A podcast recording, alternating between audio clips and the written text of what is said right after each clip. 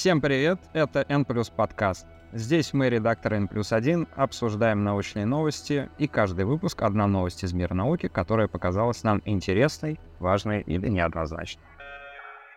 Меня зовут Александр Войтюк, я редактор N плюс 1, и сегодня мы будем обсуждать трудности высадки на Луну, машин и людей. Вечером 18 января в атмосфере Земли закончил свое существование спускаемый модуль «Перегрин» частной американской компании «Астробот», который должен был в середине февраля высадиться на Луну с грузом научных приборов, двумя луноходами, капсулами времени и фрагментами праха нескольких десятков людей. И сегодня вместе с популяризатором космонавтики Виталием Егоровым мы попытаемся разобраться, почему так вышло и как увеличить шансы на мягкую посадку на Луну, а также зачем вести мертвых людей в космос. Привет, Виталий. Приветствую.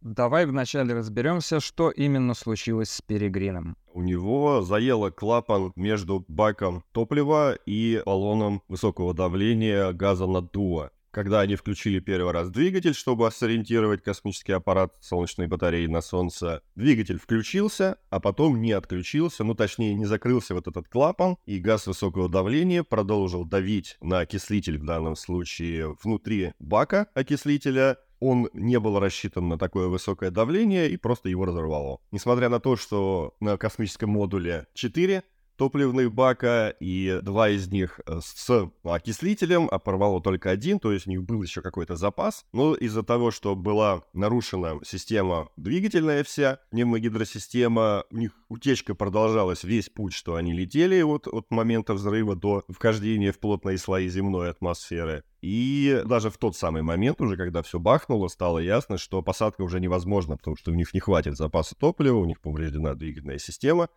и они начали искать какие-то альтернативные варианты извлечения пользы из своего проекта, из своего аппарата.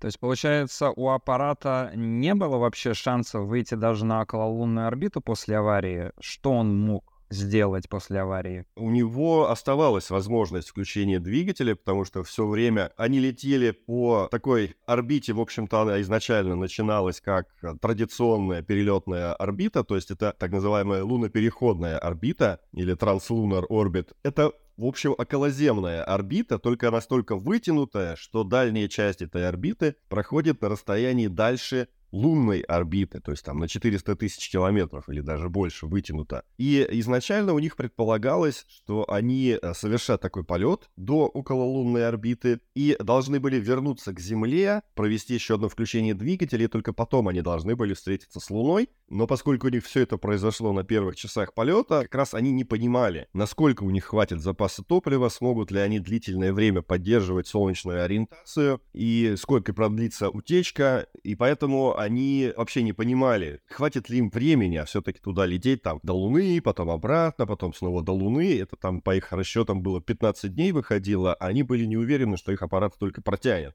Если бы у них было больше уверенности, или они могли рискнуть, или позволили себе в случае там потери просто остаться на орбите, они могли бы попытаться это сделать. Но они ушли вот в Тихий океан сознательно на завершении своего первого витка. Фактически вот весь их полет состоял в одном обороте вокруг Земли, но дальнем, то есть они долетели до лунной орбитой, но в том месте, куда они долетели, Луны не было, потому что они должны были с ней встретиться на следующем витке. Ну и просто долетели до туда и полетели обратно, и приняли решение, что э, непонятно, сколько они еще смогут поддерживать работоспособность аппарата, насколько у них хватит топлива, и они остатки топлива использовали для корректировки траектории так, чтобы уйти в Тихий океан. Ну, они когда сказали, это все потому, что вот не засорять космос, они говорили, мы все общаемся с представителями государственного агентства, чтобы, значит, провели совещание и решили, что вот это будет наименьшей потерей. Хотя они, конечно, частники, но заказчик-то НАСА все равно, поэтому здесь определенные государственные интересы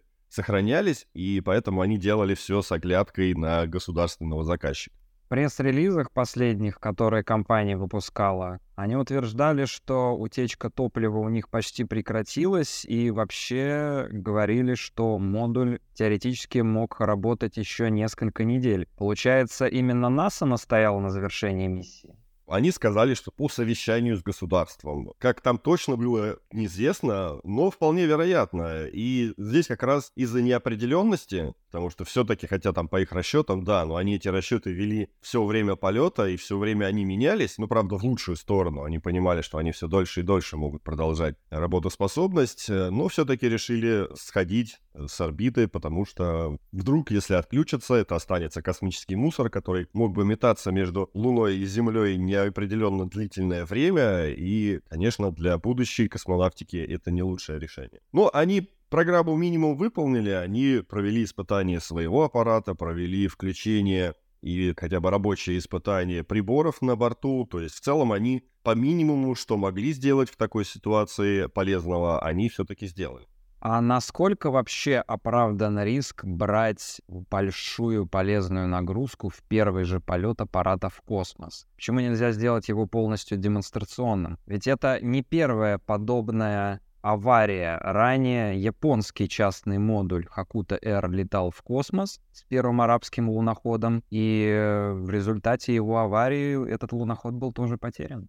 Ну, в данном случае участников нету большого выбора на этом полете или на следующем, потому что если ты зависишь от инвестора, тебе нужно сразу показывать успешный успех, и у них нет возможности, как у НАСА, там, разбить 10 прототипов или там, как у SpaceX. Ну, в данном случае немного неправильно сравнивать Hakuto Air и Peregrine, хотя бы потому, что Hakuto Air это был именно коммерческий проект, они зарабатывали деньги, причем заказчики были не из японского космического агентства. Для Peregrine для Astrobotic заказчик было НАСА, и они выполняли фактически государственную программу, хотя, конечно, силами частной компании. И если посмотреть их состав полезной нагрузки, хотя он довольно обширный, там есть и частные заказы, и государственные приборы, причем вполне такие довольно серьезные. Но если посмотреть эти приборы, состав этих приборов, там спектрометры, нейтронные детекторы, детекторы радиации, они либо повторяют то, что уже летало в космос, либо повторяют то, что должно полететь в космос. То есть фактически это все было демонстрационное, не только сам посадочный аппарат, но и та полезная нагрузка, которую НАСА на них поставила. Потому что вот те приборы от НАСА, которые на нем стояли, они практически все должны были пойти, точнее их копии, понятное дело, прямые аналоги, должны были встать на луноход НАСА Вайпер, и от этого лунохода пользы было бы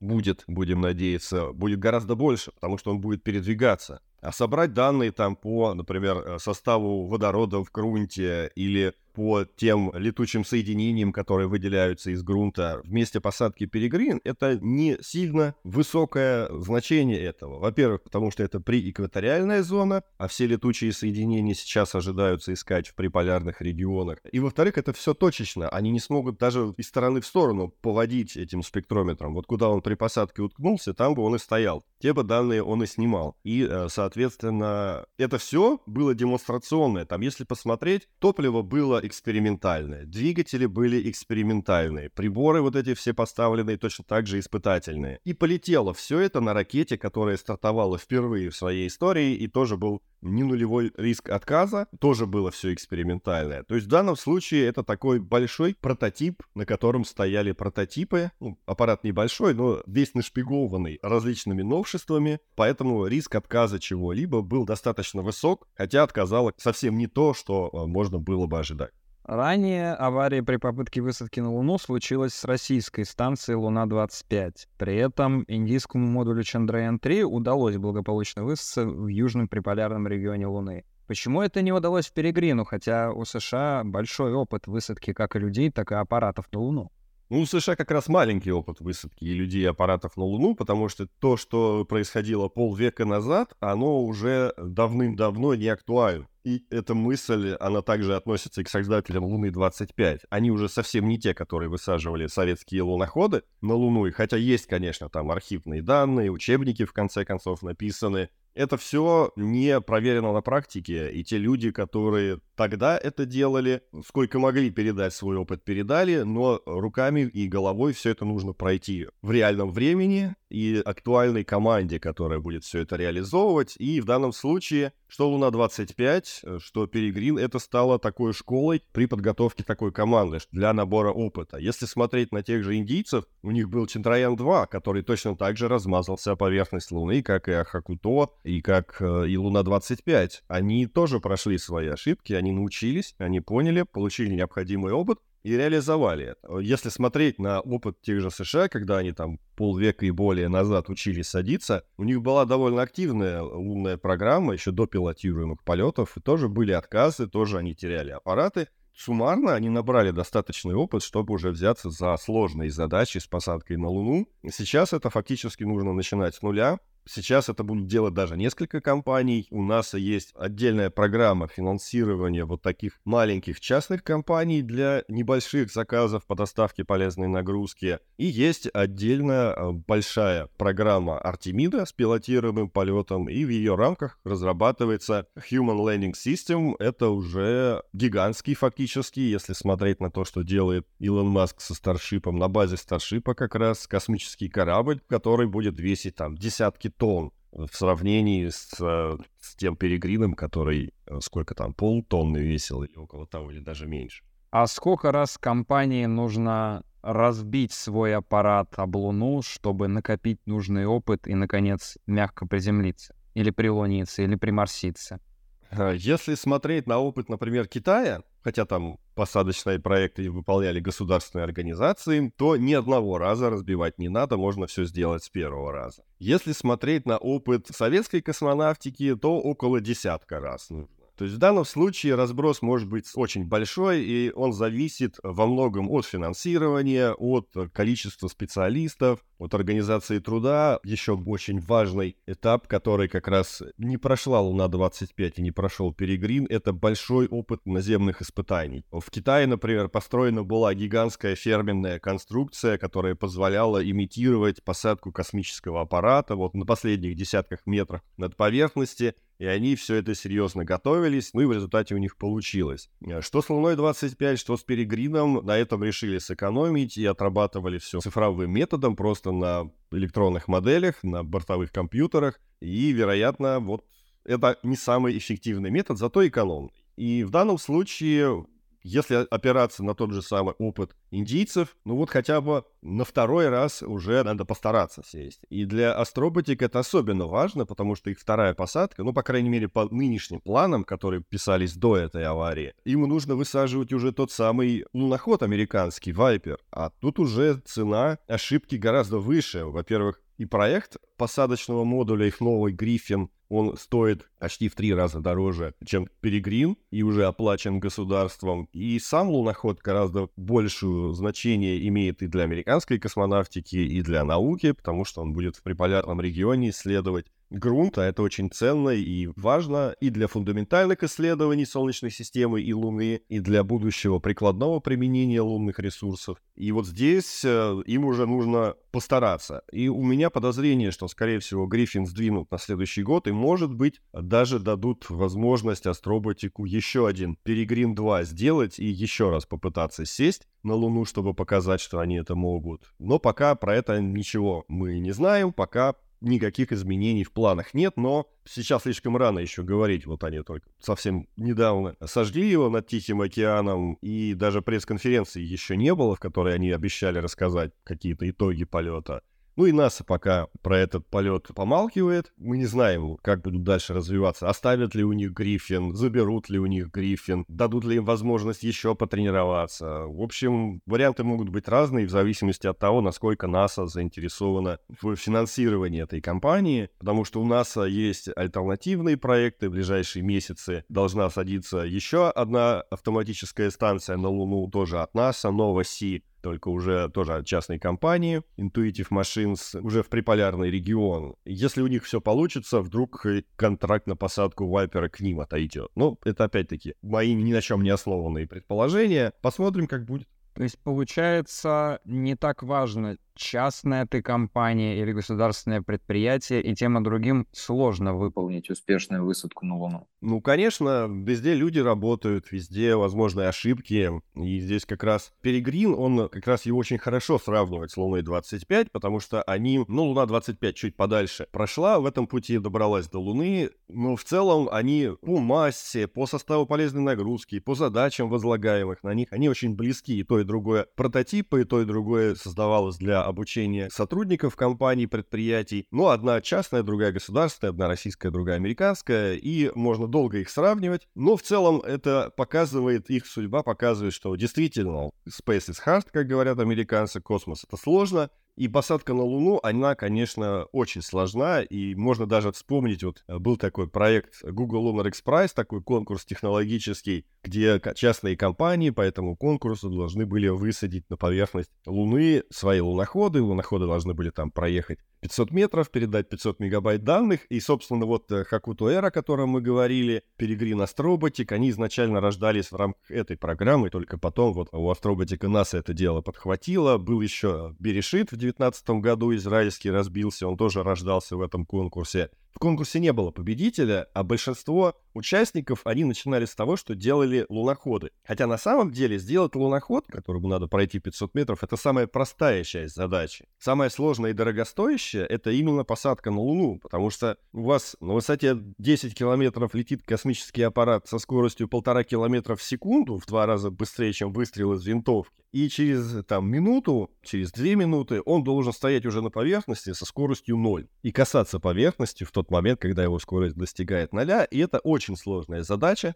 Например, в тех же самых Аполлонах, в пилотируемых посадках, эта часть пути выполнялась вручную людьми. И на тот момент это было самое эффективное решение, потому что более производительного компьютера на тот момент не было более производительного, чем человеческий мозг. Сейчас же все отдают на откуп, конечно же, автоматике. И вот буквально сегодня, в день нашего разговора, японский космический аппарат SLIM попытается еще одну посадку совершить, но это уже государственный проект от JAXA, от японского космического агентства. И там то же самое, конечно, вся ставка на компьютерные мозги, но опыт тех же самых китайцев показывает, что если ты потратил достаточно большое время, ресурсы для тренировки этих самых мозгов, то точность посадки значительно возрастает. Я даже сравнивал, просто брал съемку с борта космического аппарата в момент посадки с Аполлона и с китайского Чаны 4. Они публиковали запись посадки, и там прям видно, насколько точнее идет аппарат. Китайский человекоуправляемый аппарат его шатает, болтает, Прям видно, как он туда-сюда гуляет. А китаец в то же самое время идет очень четко, очень прям точно, когда он особенно, там был этап перед самой посадкой, когда он зависает над поверхностью, выбирает точно место посадки, чтобы не сесть на какой-нибудь камень или глубокий кратер. И прям видно, насколько точнее работает компьютер, если он хорошо подготовлен, если пройдена серьезная наземная его работа. Но вот э, и Японии, и американцам пока это все еще предстоит. Будем надеяться, что если не у Астроботик, то хотя бы вот на посадке Новоси все пройдет успешно. Ну и японцам тоже желаем удачи. На фоне новостей про Перегрин НАСА перенесло первый пилотируемый полет корабля «Орион» с астронавтами к окололунной орбите в рамках программы Артемида. Связаны ли эти события? Связаны условно, только как повод. НАСА, с одной стороны, не хотела сильно наезжать на Астроботик, с другой стороны, нужно было как-то отреагировать, и у НАСА возникла потребность перенести планируемый на осень этого года полет людей в окололунное пространство, и они решили это совместить просто. Астроботик им подкинули удобный повод, ну и сказали, что вот, для требований повышения безопасности, самое главное, безопасность людей и все такое, хотя Астроботик не имела никакого отношения к проекту Орион, к проекту СЛС, не участвовал ни в каких работах. Ну и поэтому технически это, эти события, перенос Артемиды и авария Перегрин практически никак не связаны. Ну вот идеологически, может быть даже политически, можно сказать, связанных с внутренней политикой США, это просто воспользовались удобным поводом. А насколько сложнее возвращение людей на Луну по сравнению с посадкой автоматических аппаратов? Ведь люди при возникновении нештатных ситуаций могут как-то отреагировать на месте, а аппараты, наверное, нет? В целом, да, сейчас про это мало говорят на самом деле, но лет 20-30 про это писали и в советской прессе, и постсоветской в 90-х годах. И в США тоже получили тот же самый опыт. Космические аппараты с людьми на борту они надежнее. У них выше ресурс парирования каких-либо отказов. В Америке был пример с Аполлоном-13, в Советском Союзе был э, пример с Салютом-7, когда люди вытаскивали в работу фактически уже убитые аппараты, хотя Аполлон-13 не выполнил свою задачу, но все-таки люди вернулись безопасно. И это показывает, э, что действительно с людьми надежнее. И даже если смотреть там историю Аполлона, там на каждом аппарате были какие-либо отказы. Например, при посадке Аполлона-11, первая посадка на Луну, там был отказ посадочного радара, компьютер выдавал ошибку, и решение человека, которое пришло с Земли, им разработчик этой программы, подсказал игнорировать. То есть они игнорировали показания компьютера, летели фактически не по приборам, а по глазам, и это помогло обеспечить надежную посадку, именно потому что просто в компьютере там то ли датчик какой-то ошибся, то ли что-то произошло. В общем, оказалось, что лететь можно, и только человек, человек на Земле, человек на борту мог себе позволить отказаться от данных компьютера и лететь глазами. Компьютер такого сделать не может, и, соответственно, высок риск отказа в непредвиденных ситуациях. То есть вот когда компьютер хорошо подготовлен, когда прогнали все возможные отказы, все возможные ситуации на Земле, программным способом, на наземных испытаниях, вот как, вероятно, делали китайцы, тогда компьютер эффективнее человека. Но если же недостаточная наземная отработка, недостаточная проработка алгоритмов, компьютер вступает в ступор, там уходит в безопасный режим, человек же способен что-то делать, что-то решать. Но, конечно, посадка человека намного сложнее, хотя бы потому, что его еще вернуть надо. И даже если вспоминать возвратные миссии, что советские автоматические, что вот китайская Чан 5, они все-таки намного, конечно, сложнее, чем просто посадочная, но в то же время и намного проще, чем пилотируемая, потому что пилотируемые там и длительность полета важна, потому что нельзя там отложить на недельку стыковку или еще что-то. Ответственность за экипаж, никаких разгерметизаций, работа систем жизнеобеспечения, работа поддержания теплового режима, все это требует больше больше ресурсов, там тот же самый температурный диапазон, работоспособности человека уже, чем у электроники. Все это налагает дополнительные ограничения, дополнительные сложности создает для разработчиков, и поэтому высока ответственность. Для пилотируемых полетов стараются делать повышенное резервирование, то есть ставится куча дублирующих систем, это все усложняет, утяжеляет космическую систему, и все эти проблемы нужно решать разработчикам. И там, где можно было, вот, например, э, с той же самой двигательной системой, несмотря на то, что на Перегрине было 4 бака топливных, бак наддува был всего один гелиевый. Вот если бы они поставили два бака, независимо, то тогда у них была бы возможность хотя бы выйти на окололунную орбиту и проработать в роли спутника хотя бы. Но из-за того, что у них система оказалась открыта, одна утечка продолжалась постоянно, они были вынуждены утопить аппарат. То есть в данном случае пилотируемое сложнее всегда на порядок даже, наверное, или там даже на два порядка, чем э, беспилотная, даже если возвратная программа. На борту Перегрина в его полете был очень необычный груз, капсула от компании Celestis и Elysium Space с фрагментами праха и образцами ДНК как минимум 65 человек, включая фантаста Артура Кларка и актеров сериала «Звездный путь», а также одной собаки, которые должны были навсегда остаться на Луне, но в итоге вернулись на Землю. Насколько это популярная услуга и когда вообще возник такой странный рынок? Услуги этой, ну, наверное, около 10 лет. Изначально та же компания Celestis, она вообще использовала геофизические ракеты или даже практически ракетолюбительские, которые подлетали на высоту около 100 километров до условной границы космоса и сбрасывали свой груз там. И у них и до сих пор висит это прейскуранте на их сайте такая возможность. Были э, примеры, по-моему, еще в 90-е, когда прах э, на орбиту брали, на станцию Мир еще. Но более серьезно это стало развиваться вот в последние годы, когда там на околоземную орбиту прах нескольких сот человек запускали. Прах э, Клайда Тамбо, открывателя Плутона, был запущен на государственном космическом аппарате «Новые горизонты». Самые эпичные похороны, наверное, потому что частички его тела фактически,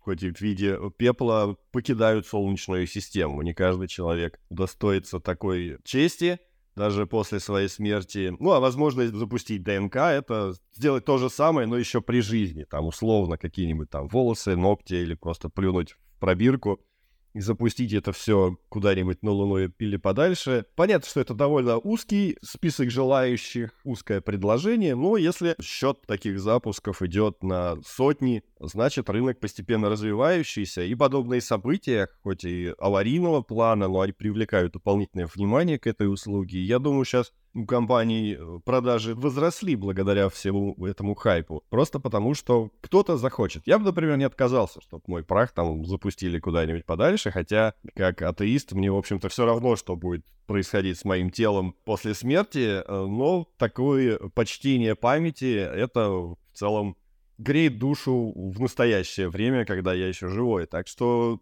я думаю, желающих таких найдется, и чем шире будет известно об этой услуге, хотя в нашей культуре не очень принято говорить там о таких вещах, о смерти и о том, что делать после нее, но так или иначе, многим это может понравиться, и многие могут даже молча, не, не афишируя это, заказать подобную услугу для себя или для своих близких. Поэтому таких космонавтов, в кавычках, я думаю, число будет возрастать. И в данном случае то, что они не долетели до Луны, как предполагалось, все равно не так уж трагично, потому что они все равно слетали в межпланетное пространство, и они достигли хотя бы орбиты Луны, они совершили довольно длительный полет в космосе, и это тоже вполне себе почтительно, скажем, и заслуживает уважения. То есть, получается, в скором времени этим сможет воспользоваться любой желающий, или речь идет только об известных людях, которые сделали какие-то открытия или свершения? Любой желающий, имеющий на это 13 тысяч долларов, если верить сайту Целестис. Вот полет на Луну в таком виде, он как раз у них на сайте в прескуранте 13 тысяч стоит. Так что вопрос денег, это уже и сейчас возможно. Я даже в России думал развивать такой проект, но как-то столкнулся с непониманием со стороны работников сферы ритуальных услуг, и еще мне сказали, что православная церковь выступает против такой традиции, и Роскосмос, который старается следовать лояльности, скажем так, православной церкви, он не поддерживает подобные запуски на своих носителях. Соответственно, если кто-то в России захочет подобное реализовать, ну, ему придется идти на поклон к Илону Маску или вот этой компании Celestis, а через Роскосмос, ну, либо что-то изменится в Роскосмосе, и он поймет, что это тоже рынок, который можно было бы развивать, либо все-таки использовать зарубежные сервисы. А противоречит ли доставка подобных капсул на Луну текущим правилам предотвращения биологического загрязнения тел Солнечной системы? Может ли это как-то помешать исследованиям Луны? Нет, не противоречит. Вот по этим всем требованиям, во-первых, они прописаны, ну, там они прописаны по большей части для НАСА, просто все остальные стараются им следовать. Там есть градация космических тел в зависимости от условий на их поверхности, и в зависимости от этого уже определяется, что можно, что нельзя. Например, на Марсе очень многого нельзя, потому что там может быть плюсовая температура, там может быть жидкая вода, там есть вода э, в грунте, и все это способствует развитию жизни, если она будет туда доставлена. Но даже эти требования уже нарушались на марсоходе Curiosity. Это известный факт, что там э, буровое устройство входило в контакт с людьми, скажем так, или люди входили в контакт с буровым устройством после стерилизации всего марсохода. И, в общем-то, сейчас марсоход мог оставить этим буровым устройством во всех точках, которых он бурил, земные микроорганизмы. Э, но на Луне в этом плане все гораздо проще. Воды нет, воздуха нет, высокая радиация, высокий ультрафиолет. Ну там, да, вода есть где-то в грунте, где-то в приполярных регионах. Поэтому к ней гораздо меньше требований по биологическому заражению. И биологические эксперименты, собственно, уже на Луне проводились. И китайцы запускали, вот там проращивали растения на борту своего космического аппарата. И полеты людей на Луну, это тоже в том числе числе биологические эксперименты и даже биологические материалы, накопленные ими в полете, в трехдневном полете до Луны, они также остались на Луне и сейчас где-то находятся в шести пакетах под шестилунными модулями. Все это может считаться загрязнением, но не представляет никакой угрозы для безжизненного простора Луны, а прах человека, он еще менее жизненный, чем результаты метаболизма человеческого организма, скажем так, и поэтому в данном случае никаких проблем. Что ж, надеюсь, что неудачный опыт Перегрина послужит во благо дальнейшему освоению Луны, в том числе высадки на нее людей. Спасибо, Виталий, за беседу. Спасибо за приглашение. Я напоминаю, что у нас в гостях сегодня был Виталий Егоров, А если вы не хотите пропускать новые выпуски наших подкастов, не забудьте подписаться на нас на вашей любимой подкаст-платформе. А еще их можно найти на нашем сайте. Всего доброго, дорогие слушатели. Увидимся.